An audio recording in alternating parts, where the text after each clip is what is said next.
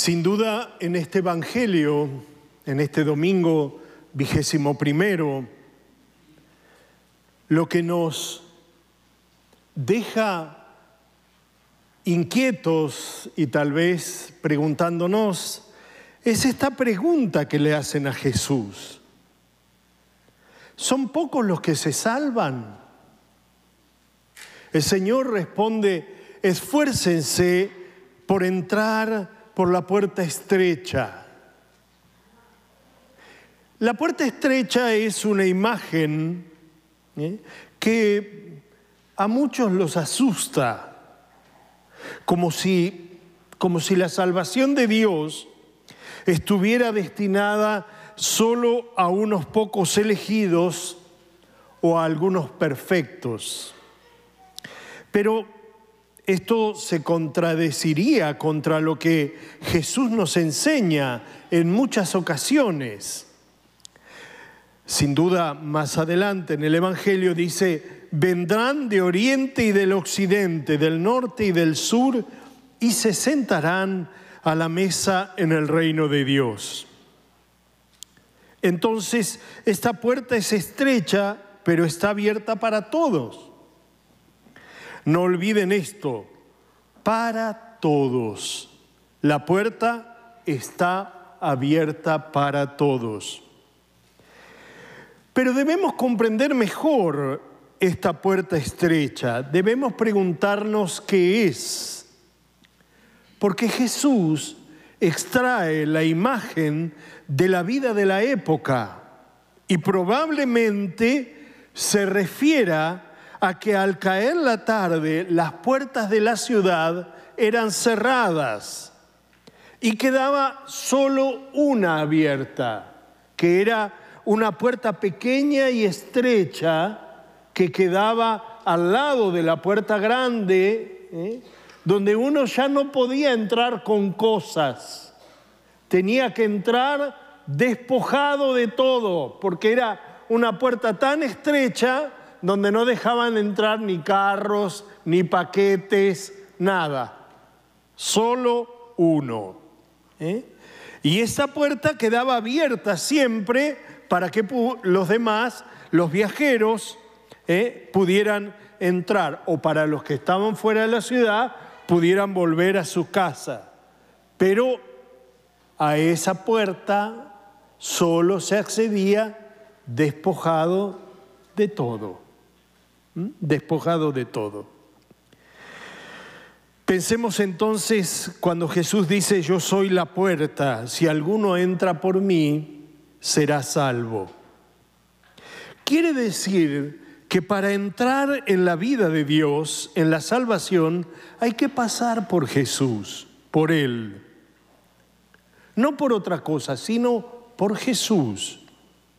Tenemos que acogerlo a Él, acoger su palabra. Por eso en, la invitación al acto penitencial, yo les decía que nosotros tenemos que configurarnos con Cristo, tenemos que modelarnos con Él. ¿eh? Tenemos que tomar la forma de Jesús. Así como para entrar a la ciudad había que medirse con la puerta estrecha que quedaba abierta, así el cristiano eh, en la vida tiene que estar hecho a la medida de Cristo, fundado la vida en Él, modelada en Él. Quiere decir que la vara de medir, de, medir es Jesús y su evangelio. No lo que pensamos nosotros, sino lo que Él nos dice.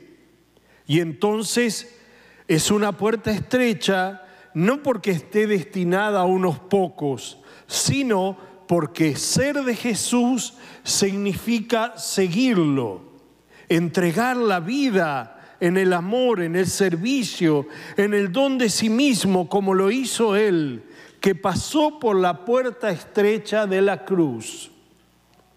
Entrar en el proyecto de vida que Dios nos propone nos pide que al configurarnos con Cristo, vayamos restringiendo el espacio del egoísmo Tenemos que ir reduciendo la presunción de autosuficiencia.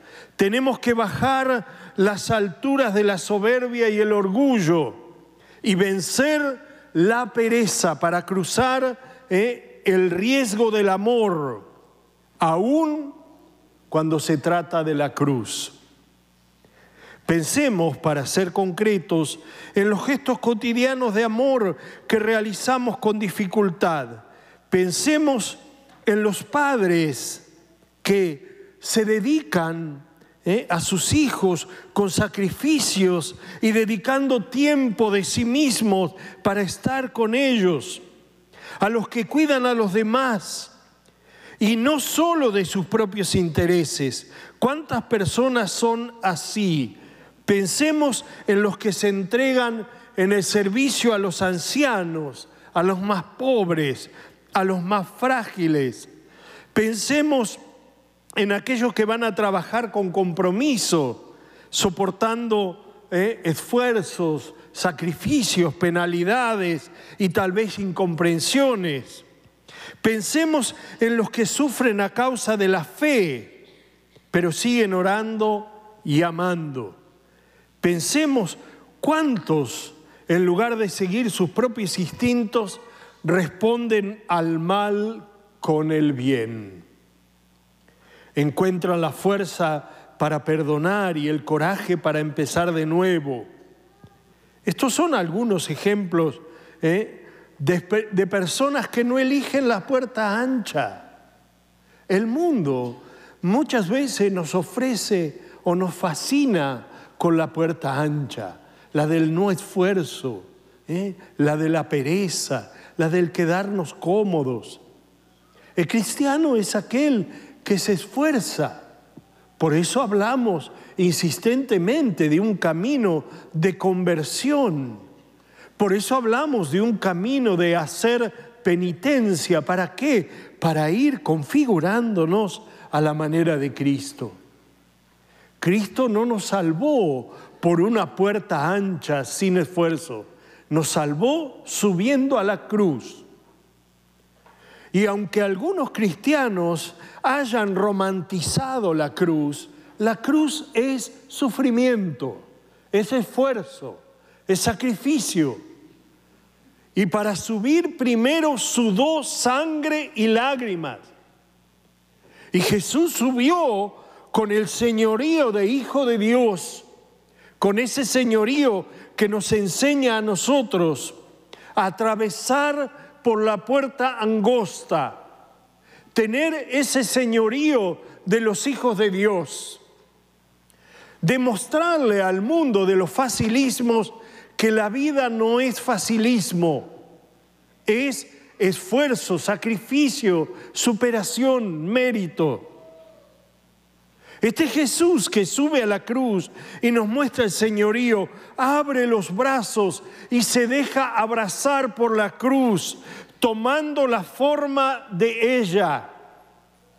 También nosotros en nuestra vida cristiana tenemos que abrir los brazos a Jesús y dejarnos abrazar por Él, para que viviendo Él en nosotros podamos darlo en testimonio en cada palabra, en cada gesto y en cada obra. Sin duda el Evangelio de hoy es sencillo y simple. Nos pregunta de qué lado queremos estar.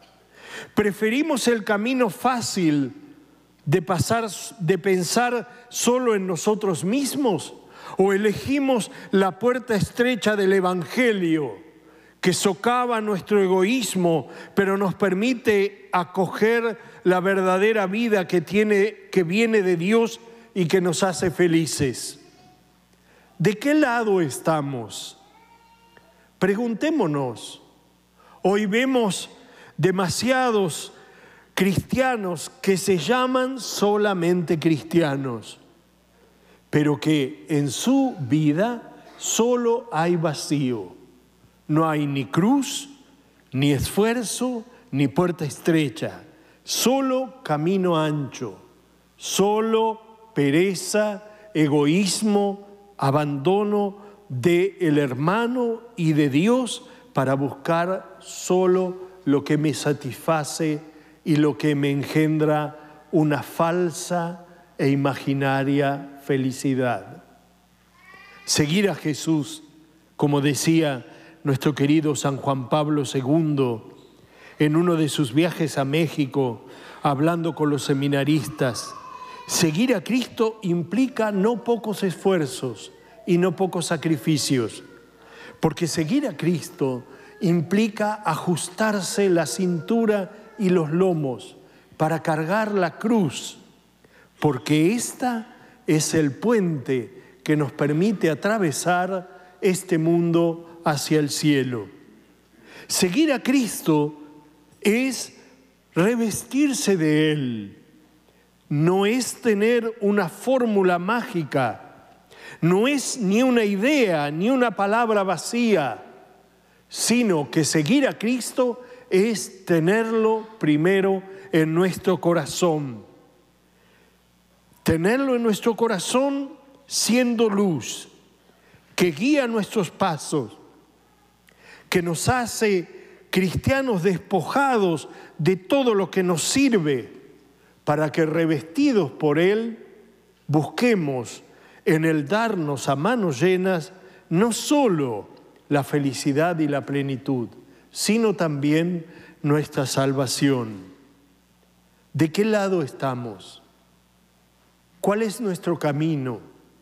La respuesta es nuestra. Si nos damos cuenta que hemos cerrado la dirección y que vamos por el camino ancho, estamos a tiempo de volver. Estamos a tiempo de optar por la puerta estrecha. porque En la medida en que nos dejamos estrechar por Jesús, en esa medida encontramos el gozo y la felicidad plena. Jesús nos llama no a ser perfectos, sino a ser felices.